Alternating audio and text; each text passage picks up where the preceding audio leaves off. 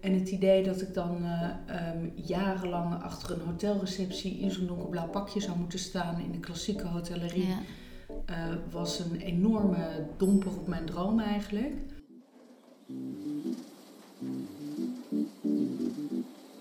Ground floor. En eh, uiteindelijk zijn we als bedrijf later open gegaan dan we van plan waren. En hebben we ook echt best wat financiële tegenslag gehad. Dat is best even spannend geweest. Ja. Ja. Daar, daar heb ik best wat nachten slecht van geslapen. Want wanneer, wanneer komt dat dan goed?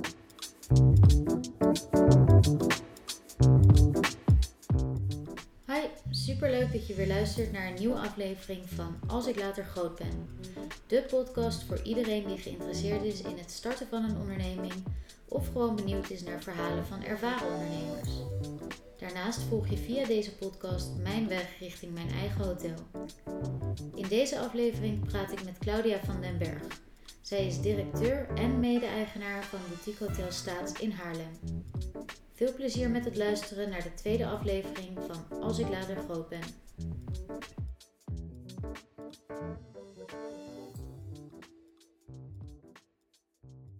Ik ben Claudia van den Berg.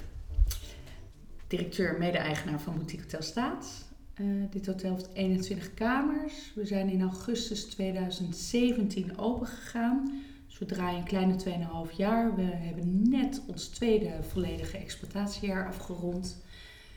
Ehm, ik heb dit hotel samen met een compagnon die eh, zich eh, eh, gespecialiseerd heeft in interieurdesign al jaren.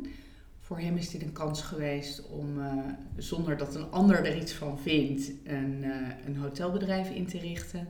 En voor mij is het eh, nog steeds een kans om als ondernemer een hotelbedrijf te runnen. Wat uiteindelijk was wat ik wilde. En wat ik nu 2,5 jaar doe. Ja, Met heel veel plezier. leuk. Ja. En, want wilde jij altijd ook al je eigen hotel openen? Of is het echt iets waar je in bent gerold omdat je met hem in contact kwam? Nee, het is, het, als kind wilde ik altijd een eigen hotel, CQ hotelketen. Dus Ja. Op dat moment Ambitieus. Ja, de droom en het plan. Eh, ik kom uit een horecagezin en eh, het, het- ja, dat was voor mij altijd wat ik wilde. Zonder dat wij zelf echt in de hotellerie zaten. Oké. Maar dat was wel wat me aansprak. Ik ben na mijn middelbare school ook naar de hotelschool gegaan in Den Haag. Eh, dat sprak me een stuk minder aan. Dus daar ben ik na een jaar mee gestopt, want ik voelde me daar eigenlijk helemaal niet thuis. Het was veel hiërarchischer vooral dan ik dacht. Dus ik vond die donkerblauwe pakjes die, al, die je als hotelschoolstudenten aan Ja. vond ik helemaal niet prettig. En het idee dat ik dan eh, ehm, jarenlang achter een hotelreceptie in zo'n donkerblauw pakje zou moeten staan in de klassieke hotellerie, Ja. eh, was een enorme domper op mijn droom eigenlijk. Ehm, dus eh, ik zag geen enkele reden om daar eh, de, een vier of vijfjarige studie aan te wijden. Dus eh, ik vond dat na een jaar genoeg geweest. Ehm, zonder dat ik op dat moment echt kon definiëren waar dan, weet je waar het zat. Maar ik denk dat ik het, eh, dat vrijheid en mijn eigen interpretatie kunnen geven eigenlijk toen al eh, Ja. was waar mijn motivatie lag. Alleen wist ik niet zo goed dat dat het was. Misschien ook al omdat je uit een horeca eh, familie kwam en dus al de ervaring had. van vrijheid. Ja. En niet dat een ander op een hele klassieke manier vertelt hoe je, eh, hoe je het doen moet. En eh, natuurlijk kan dat onderdeel van je scholing zijn. Maar het voelde voor mij als, oh, als dit het is, moet ik het niet willen. Ja. Ehm, en in later, ik heb wel altijd horeca gerelateerd, ben ik actief gebleven. Ehm, en op een moment, toen ik in een grote hotelonderneming werkte, groeide steeds meer het gevoel dat ik, de, dat ik niet meer voor een ander wilde werken, maar dat ik ja, dat vrijheidsgevoel meer invulling wilde geven. Maar Ja. ik wist nog niet zo heel erg goed op welke manier. Ehm, nagedacht over meer werken als een consultant in de hospitality. Ehm, wat natuurlijk heel vrij kan zijn.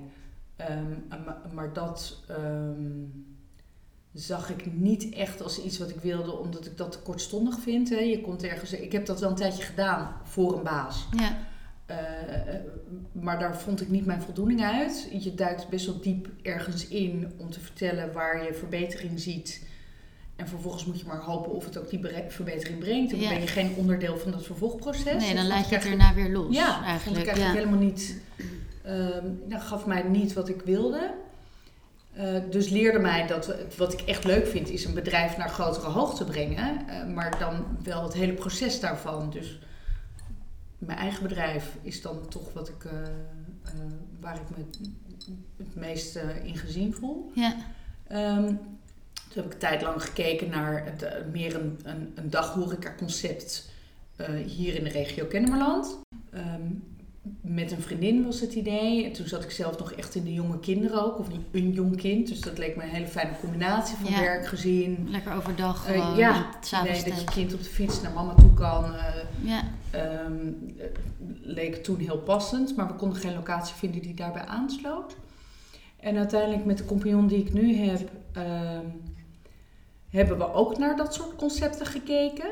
Eh, het idee was eigenlijk dat ik dat dan voor hem zou gaan runnen. En op een gegeven moment heb ik mijn kaart op tafel gelegd en gezegd, nou, als, ik, als ik een stap naar een dergelijk type activiteit leg, dan doe ik dat alleen nog maar als ondernemer en Ja. niet voor een ander.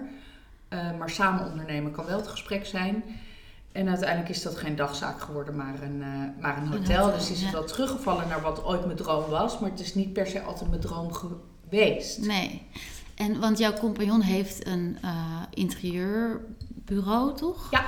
En wat was voor hem dan interessant om, eh, om met jou een, een eh, horecazaak aan te gaan? Mm, Ik, voor hem ehm, vanuit als designer ehm, inderdaad iets creëren wat van hem is. Ja, Eh, en daar vrij in zijn. Dus ik heb hem daar ook heel weinig richting in gegeven. Ik weet dat hij weet wat hij doet. Dus ehm, ja, waar twee mensen zijn, zijn twee smaken. Dus eh, de- zonder dat we dat van tevoren met elkaar hadden afgekaart, heb ik me daarin heel erg op de vlakte gehouden. Het gaat tenslotte niet om wat ik mooi vind. Het gaat om dat je een, een, eh, een succesvol bedrijf creëert. ja, Ehm, dus ik heb mijn persoonlijke smaak daar niet in eh, gemengd. En ehm, ik heb dat niet per se zo met hem besproken, maar ik denk wel dat het zo is dat wat voor hem natuurlijk interessant is, is dat hij zijn eigen bedrijf heeft kunnen creëren zonder dat hij met zijn aandacht eh, zijn bestaande bedrijf te veel los moet laten. Ja. Dus hij kan dit aan mij overlaten, wetend dat ik dat met eh, ziel en overgave doe, mede omdat het ook van mij is. ja, Ehm, en we kennen elkaar goed genoeg dat hij weet hoe ik erin zit. ja. Dat was eigenlijk gewoon de perfecte combinatie om... Ja, ja. Voor zover de partnerships perfect zijn. Ja. Hè? Eh, Je loopt ook wel eens tegen elkaar aan en denkt, oh, dat doe je anders dan ik van plan was. Maar ehm, ja, het ja, hij heeft dit bedrijf.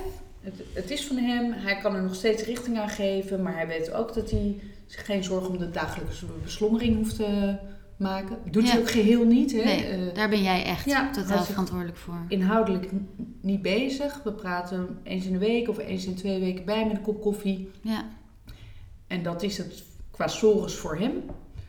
Eh, ja, dat denk ik. ja. En hoe is, zeg maar, jullie hadden dan het plan eh, van oké, dit gaan we doen. We gaan samen een hotel openen.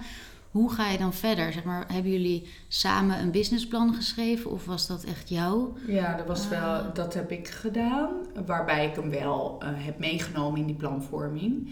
Nou, het is eigenlijk zo gegaan. eh, ook wij hebben eerst gekeken naar ander type horeca. En op een gegeven moment kwam echt deze locatie Ja, ehm, in het vizier. een super mooie locatie is. Ja, heel blij mee ook Ja. dat dat is geworden. Eh, hij kwam met deze locatie aan. Zo van, joh, ik heb een idee, ik weet dat dit beschikbaar komt. Eh, laten we eens nadenken over wat de mogelijkheden zijn. En ehm, eh, de- dat zijn we, toen ben ik eigenlijk eerst gaan rekenen. Dus ik heb een, eh, een exploitatiemodel gemaakt om te kijken of ik dacht dat het haalbaar was. Ja, want was dit een, eh, een huurpand of? Ja, en dat is het nog steeds. Oké. We huren dit pand van, eh, van een aantal vastgoedinvesteerders. En ehm, dus ik heb een inschatting gemaakt van wat dan de huurwaarde zou moeten zijn en wat de omzet en kosten zijn. Nou, die ervaring had ik uit het verleden. Dus ja, mijn ervaring is ook dat je ieder model kunt rondrekenen Ja. of kapot kunt rekenen. Maar Ja. eh, als je het voor jezelf doet, moet je natuurlijk eh, een balans vinden in wat haalbaar is. We hebben nagedacht over of dat uit kon. Ehm, en vervolgens over wat voor formule daar dan in zou moeten. Hè. Dat hangt Ja. natuurlijk heel erg met elkaar samen. Wat het opbrengt hangt ook samen met wat, formule, wat voor formule je erin stopt. En ehm, toen dachten we dat dat wel kon. Eh, vervolgens hebben we moeten wachten, want dit pand was op dat moment nog niet concreet te kopen. We wisten alleen dat de koper zou komen. We wisten toen ook nog niet wie de eigenaar zou worden. Eh, hadden we best zelf gewild ook, maar dat, die stap was veel te groot. Ja. En ehm, uiteindelijk was er iemand eigenaar voordat wij ook maar de kans hadden gekregen om een investeerder te zoeken.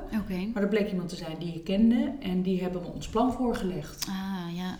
En, eh, en dat sprak hem aan. Dus toen zijn we daar eigenlijk als partners weer ingegaan. Eh hij heeft het hele vergunningtraject gevoerd, want het was, er zat geen hotelvergunning op, Nee. het was een kantoor.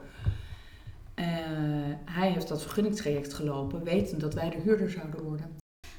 Eigenlijk jullie eerste stap was, dat vind ik dan wel grappig, eerst het pand. Want dat zou in mijn, eh, zeg maar als ik daarover nadenk, zou dat een van mijn latere stappen juist zijn. Want ik denk, je moet toch eerst je plan dan rond hebben en weten dat je de financiën rond hebt. Maar dat, dat is dus helemaal niet zoals het hoeft te zijn. Nee, zo hoeft het niet te zijn. En ehm, natuurlijk zijn financiën een heel wezenlijk onderdeel.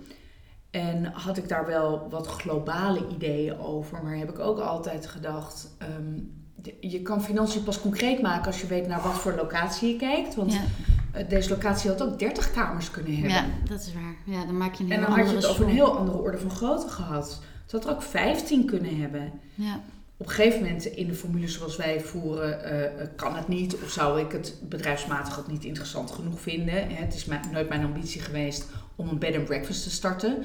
Ik wil een bedrijf, of wilde een bedrijf, dat ook dat een volwaardig bedrijf kan zijn. ja, eh, waarin je een team van mensen hebt en ik het niet alleen maar alleen hoef te doen. Dus je hebt een bepaalde eh, vormgrootte nodig. Eh, maar groter was eh, ook een optie geweest. ja, de- en daar hangen andere financiën aan. ja. Dus, en het concept hadden wij in hele grote hoofdlijn wel eens met elkaar uitgewisseld wat we leuk zouden vinden. Maar dat, ook, dat was nog heel globaal. ja. Ehm, en met die twee gedachten zijn we tegen deze formule aangelopen. Of deze, tegen deze locatie aangelopen. En Ja. toen zijn we gaan inzoomen op concreet maken. En toen zijn jullie dus, ehm, ja, jullie moesten dus wel ergens geld vandaan halen, Ja. lijkt me. Ja.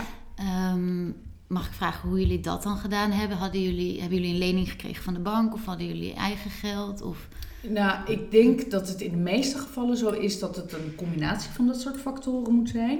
We hebben aan de ene kant ehm, een deel bij de pandeigenaar ondergebracht als investering. Dus Ja. om van een kantoorpand een hotel te maken moet er, eh, moeten er heel veel factoren veranderd worden. Dus gebouwtechnisch, eh, dus het, eh, wanden plaatsen, ik noem maar even. maar ook techniek, hè, luchtbehandeling, airco, dat soort zaken. Ehm, dus de, echte vastgoedgebonden investeringen heeft de pandeigenaar eigenlijk gedaan. ja, En die zitten in de huurovereenkomst verweven. Die betalen we in feite in de jaarhuur terug. En ehm, eh, vervolgens was er qua interieur natuurlijk nog een behoorlijke som te investeren en opstartkosten voor het bedrijf.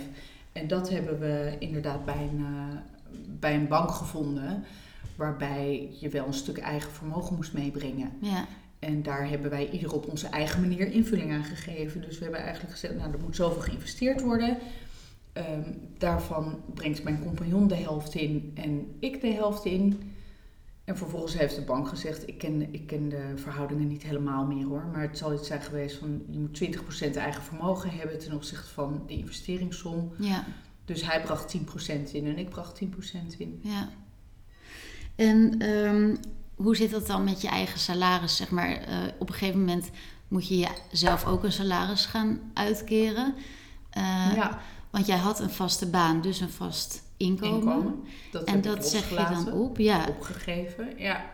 ja, dat hangt denk ik ook heel erg ehm, samen met hoe je het invult. We hebben het natuurlijk zo ingevuld dat er eigenlijk één van ons beiden is echt actief in het bedrijf en de ander is ehm, als eigenaar investeerder bij het bedrijf verbonden. Ehm, dus was het niet meer dan logisch dat we afspraken maakten over hoe we dan om zouden gaan met mijn tijdsinvestering voor het bedrijf. Dus we hebben inderdaad afgesproken dat ik directeur ben en daar staat een vaste vergoeding per maand tegenover.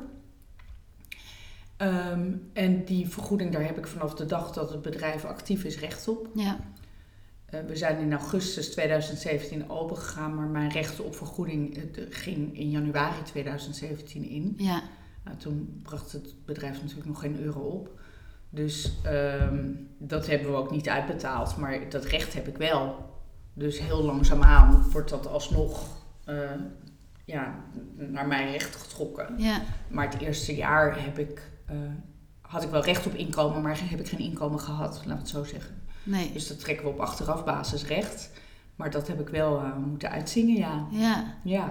dat lijkt me wel een spannende, Ja. spannende zet ook wel. Ja, en daar hebben we van tevoren... Mijn man is ook ondernemer, dus eh, we hebben van tevoren ingeschat dat we dat best een tijdje konden opvangen. Maar hoe lang een tijdje is, kun je van tevoren Nee. niet inschatten. En eh, uiteindelijk zijn we als bedrijf later open gegaan dan we van plan waren. En hebben we ook echt best wat financiële tegenslag gehad.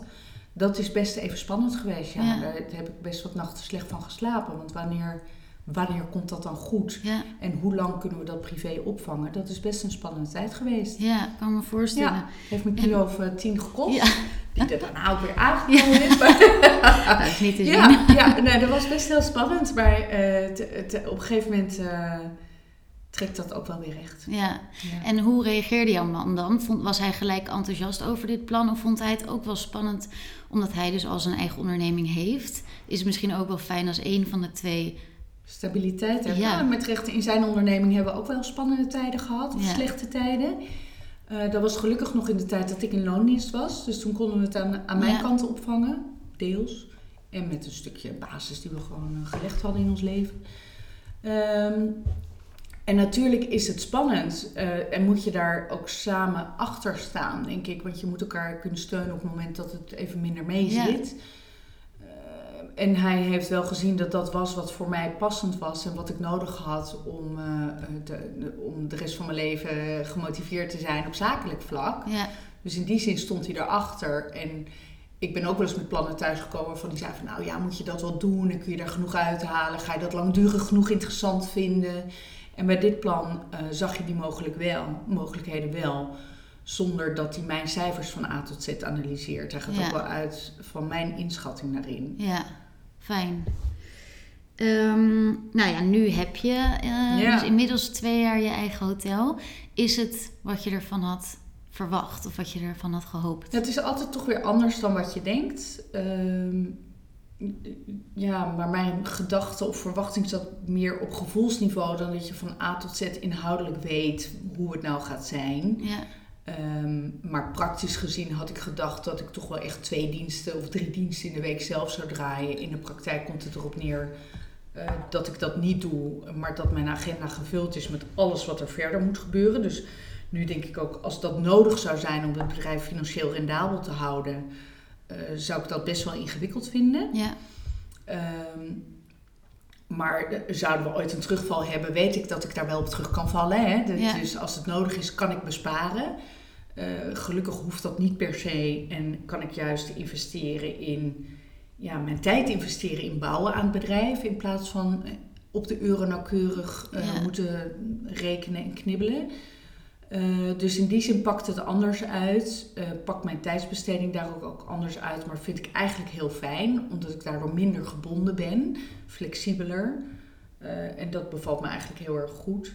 De combinatie tussen, ehm, laten we zeggen, echt inhoudelijk bezig zijn en praktisch ja, vind ik heel fijn. Ik vind het hartstikke leuk om in te springen of bij te springen op het moment dat het druk is. Om de- dat extra paar handjes te zijn. Eh, ik vind het ook heerlijk om een magazijn op te ruimen. En aan de andere kant vind ik het ook heel lekker om inhoudelijk op kantoor gefocust eh, met de diepgang bezig te zijn. Dus ik vind die combinatie heel leuk. ja, Ehm, gasten reageren over het algemeen heel positief, waarin het uitpakt zoals ik wilde.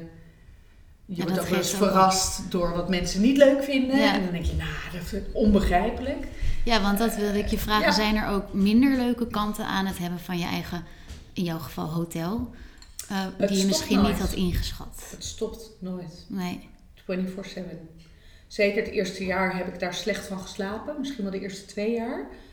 Want je kan op ieder moment uit je bed gebeld worden. ja. Ja, dat is dus ook echt Ja. wat jouw personeel weet. Als het Ja. echt niet goed gaat, dan bellen Ja. we Claudia. En Ja, dan, absoluut. En dat gebeurt gelukkig heel weinig. Dus uiteindelijk eh, eh, durf ik daar weer op te vertrouwen en heb ik mijn rust daarin gevonden. Maar in het begin heb ik dat best als pittig ervaren. Ja, het, is, het gaat gewoon 24 uur per dag door. En er kan 24 uur per dag iets gebeuren waarin, eh, waarin ik nodig ben. Ja, En eh, dat geeft best een stuk onrust. Eh, de- en in het weekend ook. En op zich ben ik hier heel vaak in het weekend niet. Of wel even, gewoon omdat ik een vorm van aandacht belangrijk vind. ja, Maar ik hoef hier geen twee dagen in de week in het weekend te zijn. Eh, maar ik weet wel dat er dingen spelen. Dus in mijn hoofd is gaat het er wel. altijd door. Ja. Ja. Ja, dat lijkt me ook wel. Dat eh, is, eh, ja, dat het is belangrijk om dat ook weer los te kunnen laten. En te kunnen vertrouwen op de mensen die op dat moment bezig zijn. Ik vind het met vakanties daarin ook nog echt complex. Hoe ver weg durf ik te gaan en hoe lang durf ik weg te zijn? Ja, Ehm, terwijl, ik bedoel, ik kan hier dagen niet zijn en dan gaat het hartstikke goed. ja, Maar durf ik daar dan ook echt afstand aan te koppelen? Vind ik nog best moeilijk. ja, snap ik. Ja, En wat je net zei, er zijn natuurlijk ook wel eens over het algemeen is iedereen volgens mij heel tevreden hier, alle gasten. Maar als er inderdaad een keer iemand is die dan een slechte review achterlaat of gewoon een, een verschrikkelijke dat- ervaring heeft ja. gehad, hoe voelt dat dan? Voelt dat ja een soort van een persoonlijke... beetje persoonlijk pijn, Ja. ja. En ik vind het... ehm, soms hebben mensen gelijk, hè. En zijn niet, is niet alles goed gegaan. Ehm, en dan vind ik het voor de gast vooral ook erg. Dan denk ik, jammer, je wil zo graag dat iedereen een goede ervaring heeft bij ons. Dus ik Ja. vind het, als het terecht commentaar vind ik het oprecht heel jammer dat het ons niet gelukt is om het goed voor ze te doen. Ehm, maar ik vind commentaar ook wel eens niet terecht. En dan denk ik, jeetje, joh, was naar me toegekomen terwijl je hier was. Dan hadden we iets kunnen bijstellen. Ehm, of ik vind het gewoon volstrekt onredelijk en denk, had, had beter gekeken voordat je bij ons kwam. Dan had Ja. je geweten dat dit is hoe wij het doen. En als dat niet bij je past, ga dan ergens anders heen. Ja, Er zijn andere opties. Dan vind ik het oprecht jammer dat ze voor ons gekozen hebben. En de noodzaak zien om dat achteraf ja, publiek neer te leggen als een waarheid. ja, Dat vind ik, eh, hè, de, eh, iedereen heeft zijn eigen waarheid, maar je kan bij reviews dat presenteren alsof het voor iedereen van toepassing is. Dat vind ik wel eens pijnlijk. ja, ik kan me voorstellen. Maar ik kan me ook heel goed voorstellen, vandaar mijn vraag, omdat het natuurlijk echt jouw, eh, jouw bedrijf is. Jij hebt het helemaal opgezet. Ja. En als er dan iemand niet Blij is, blij is, dan het- lijkt me dat heel Ja, het is aan de ene kant leerzaam, dus zo- probeer ik het altijd wel te benaderen, maar dat lukt niet altijd. Eh, Van het weekend nog hebben mensen een upgrade gegeven naar een luxere kamer en krijgen we achteraf te horen dat ze dat als onvoldoende ervaren. Dan denk ik, joh, was naar ons toegekomen? Ja. Hadden we je geplaatst op de kamer die je wel geboekt had. Maar wat onredelijk dat je daar achteraf dan een negatief commentaar op loslaat. Dat vind ik niet Nee, eerlijk, nee, eigenlijk. nee, als je het niet van tevoren En we, aangeeft. maar we dachten het goed te doen. Ja, Wie kunnen we plezier doen met een mooiere kamer? Laten we deze kiezen. En als je het dan niet goed hebt gedaan, vind ik ook wel echt heel jammer. ja, Want het was goed bedoeld. ja, tuurlijk. Maar dat Ja. kan je ook dan niet inschatten van tevoren. Je denkt dat je iets goeds doet en dan... En mensen spreken ja. dat op dat moment niet uit. Nee. Dat vind ik echt heel jammer. Dus daar, daar zie ik altijd toch mijn uitdaging om mensen zo duidelijk mogelijk te maken dat we. eh, eh, natuurlijk zijn we een bedrijf aan het runnen en doe je dat uiteindelijk voor het rendement van het bedrijf. Eh, maar dat doen we door het mensen zoveel mogelijk naar de zin te maken. En dat kunnen we alleen als zij ons laten weten waar we ze een plezier mee doen. Ja, Daar zit het hem toch heel erg in dat we dat weten over te brengen op iedereen die binnenkomt. ja, Dat lastig lijkt me dat. Nee. en als je, altijd. als je dan nu terugkijkt eh, op de afgelopen twee jaar, of misschien tweeënhalf jaar met de opstartfase erbij, eh, wat zijn dan jouw leermomenten? Dat zijn er natuurlijk heel veel geweest. Ehm, het, het- echt het opstarten en ontwikkelen is in meerdere opzichten een leerproces geweest. We waren, we waren natuurlijk gewoon een compleet gebouw aan het verbouwen. Ehm, in praktische zin ehm, heb ik daar heel veel van geleerd. Eh, zowel qua dat je verschillende kleuren voegwerken hebt en dat je Ja. in de badkamer moet kiezen. Als dat je afstand moet blijven houden om iedere keer weer eh, de goede keuzes te kunnen maken. En dat je dat beter doet als je het met gepaste afstand benadert dan wanneer je er middenin zit. Ehm, dat rust, reinheid, regelmaat helpt om, eh, om tegenslag te kunnen ontvangen.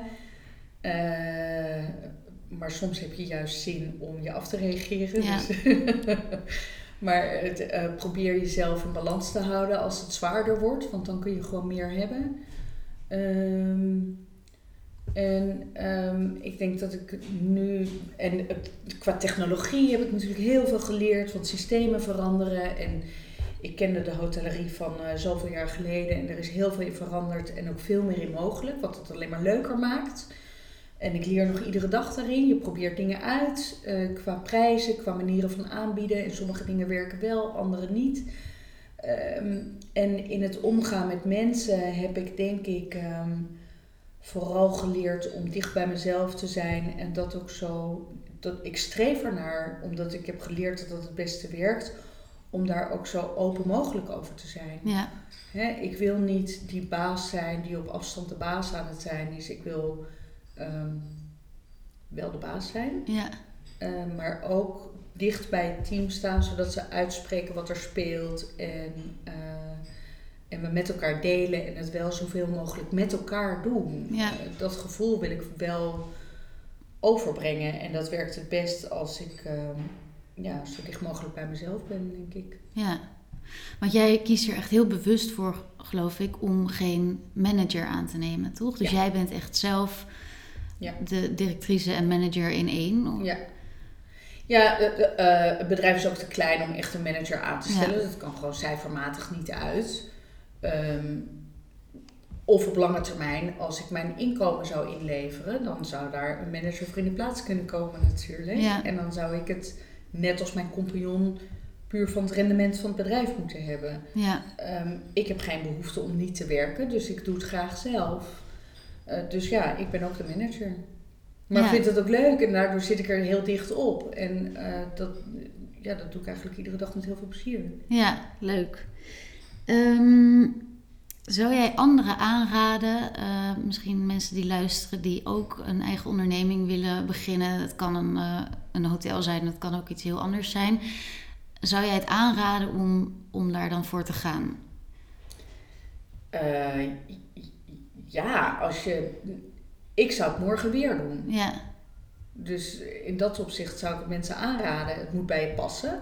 Ehm, ik geloof dat het goed is om er met recht wel met twee voeten in te staan. En het niet alleen als op afstand als investering te zien. ja, Ehm, want een, ik geloof dat het type hotels zoals wij hier hebben, eh, dat is wel van, van persoonlijke invulling en persoonlijkheid afhankelijk. Ehm, dus je moet er wel, in mijn ogen moet je daar dicht op zitten om, Ja. het, om het dat te geven. moet echt je passie zijn. Ja, ik vind het heerlijk als mensen zeggen het is met veel detail en aandacht eh, voor elkaar of neergezet en wordt met aandacht gerund. En dat doe je door het aandacht te geven, denk ik. Ja, Eh, maar zou je naar een andere omvang bedrijven kijken, kun je het natuurlijk ook meer als een zakelijke activiteit zien. Eh, ja, maar als je denkt dat je dat leuk vindt en het past bij je, zou ik het zeker aanraden, ja. Het- Ja. eh, En heb je dan ook misschien een tip voor, het is heel, een hele brede vraag natuurlijk, maar voor beginnende ondernemer, wat zou jouw ondernemerstip kunnen zijn? Mm. Je hoort wel eens mensen zeggen, cijfers zijn niet zo mijn ding, dat laat ik aan de accountant over. Daar geloof ik niet in. Omdat je dan zelf de controle niet Ja, hebt. je moet Ja. echt zien wat er gebeurt. En, eh, Dus dan moet je en- er maar voor zorgen dat cijfers je ding Ja, gaan worden. Ja. Ik, en in de hotellerie aan de ene kant financiën met recht, hè, want er gaat eh, aardig wat in. Gelukkig, we hebben een leuke omzet, maar er gaat ook heel veel uit op alle niveaus. En dat, ik geloof erin dat het goed is om dat eh, figuurlijk gesproken allemaal door je vingers te laten gaan.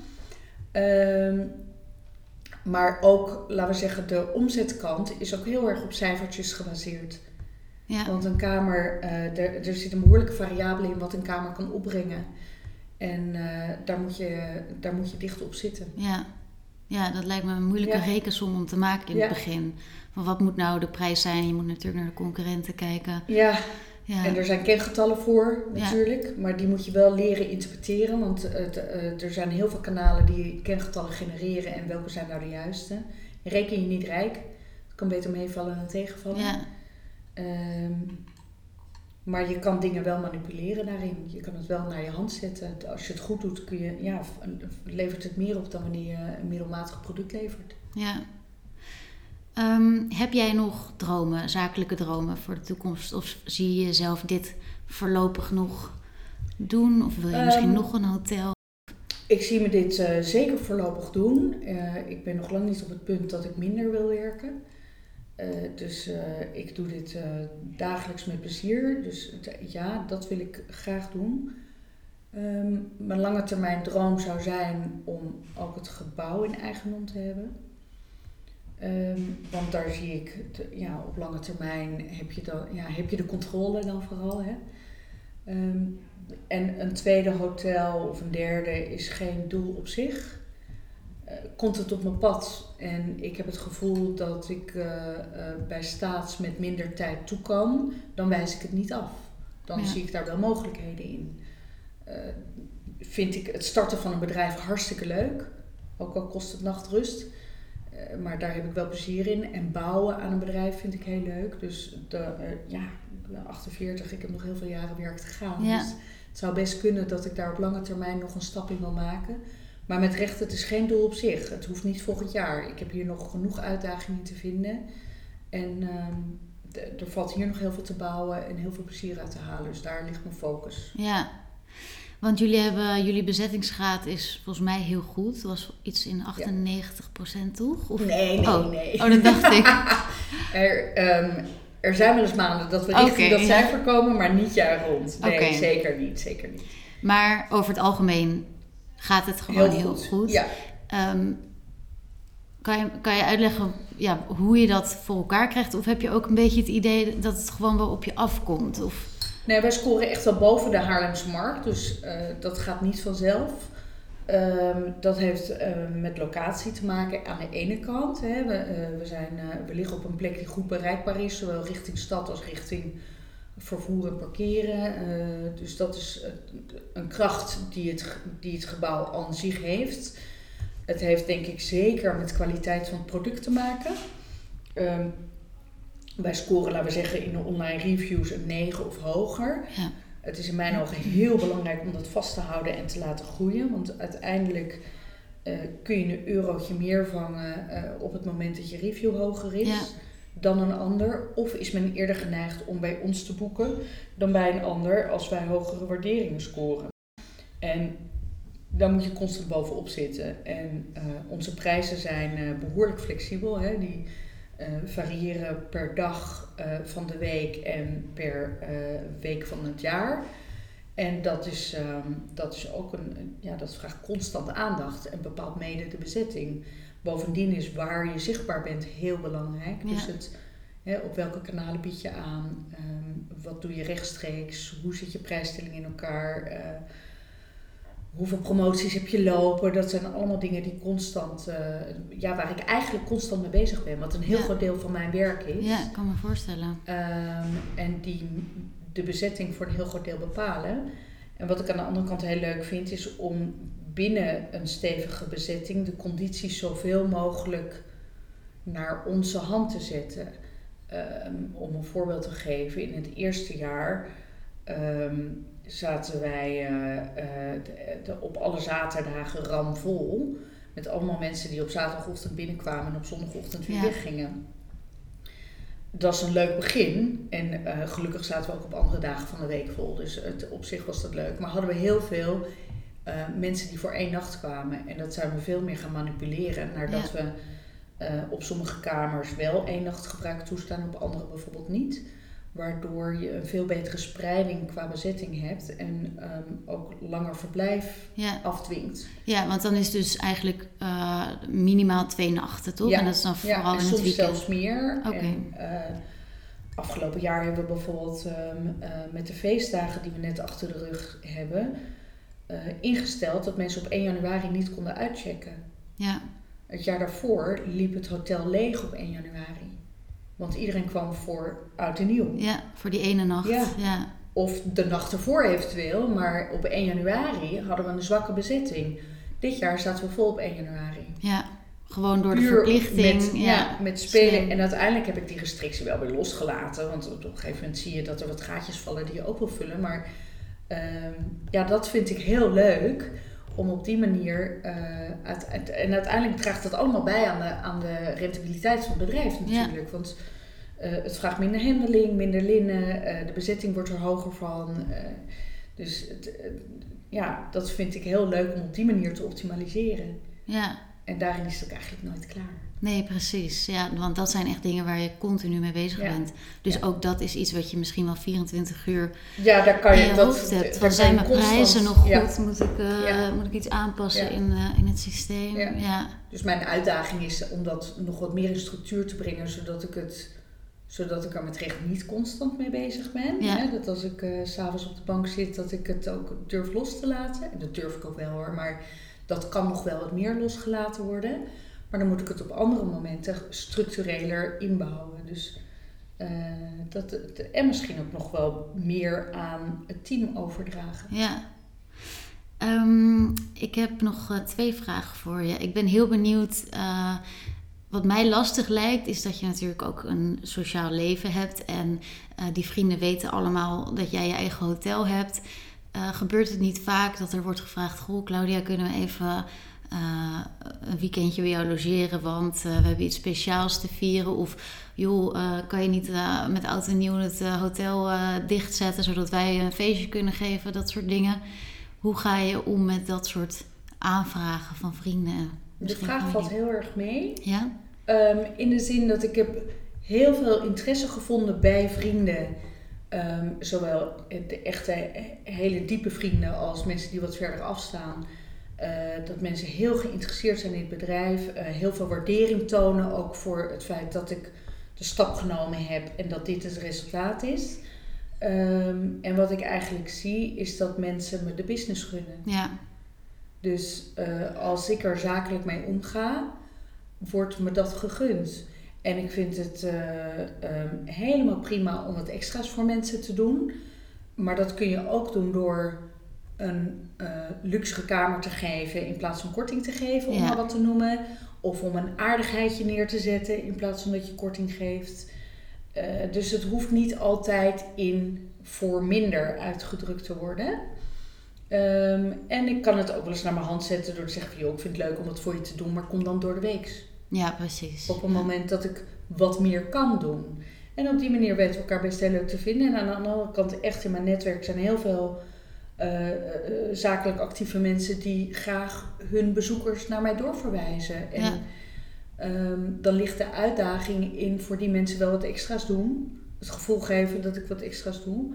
Maar dat extra's kan ook zijn dat ze met een sms'je naar mij een kamer kunnen reserveren. Ja, In plaats van dat ze door een heel formeel proces heen moeten. ja. Ja, dus er wordt, je hebt niet het gevoel, of, of er wordt helemaal eigenlijk geen gebruik van gemaakt. Geen misbruik. Ge- of eh, geen misbruik, nee. Nee. Oké. Zo voelt het helemaal niet. Nee.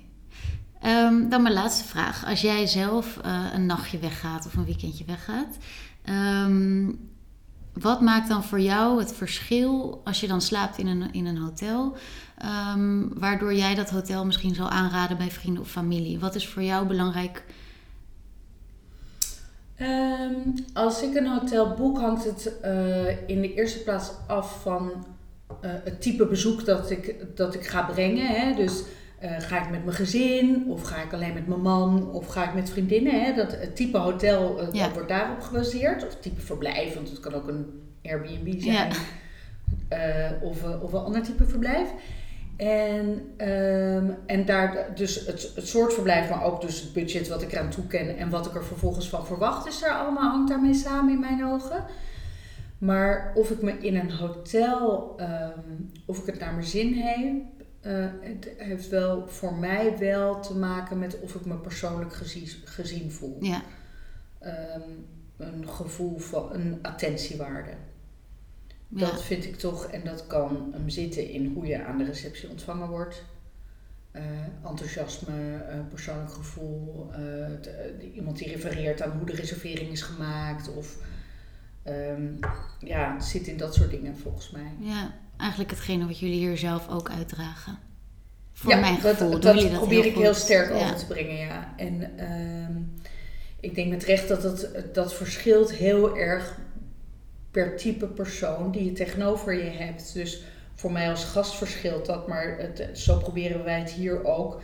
Je probeert je gast in, uh, in een split second te lezen in waar de behoefte ligt. Willen ze uitvoerig, willen ze formeel, willen ze losjes? Um, komen ze hier om de stad te zien of willen ze snel en efficiënt naar een kamer? Dat probeer je heel snel in te schatten en daar toch net een klein persoonlijk sausje overheen te leggen. Ja. ja. Ik wil je heel erg bedanken voor dit gesprek. Nou, ik vond het hartstikke leuk om te doen. Gelukkig. En ik wens jou heel veel succes met alle gesprekken die je gaat voeren. Dankjewel. En uh, het compliment voor hoe je het aanpakt. Echt heel leuk. Nou, leuk om te horen. Dankjewel. Ground Floor. Hopelijk hebben jullie met veel plezier geluisterd naar deze aflevering van mijn podcast. Als je het leuk vindt, kan je een reactie of een review achterlaten via Apple Podcast. Je kan mij ook volgen op mijn Instagram, Sophie Knoten, voor een kijkje achter de schermen.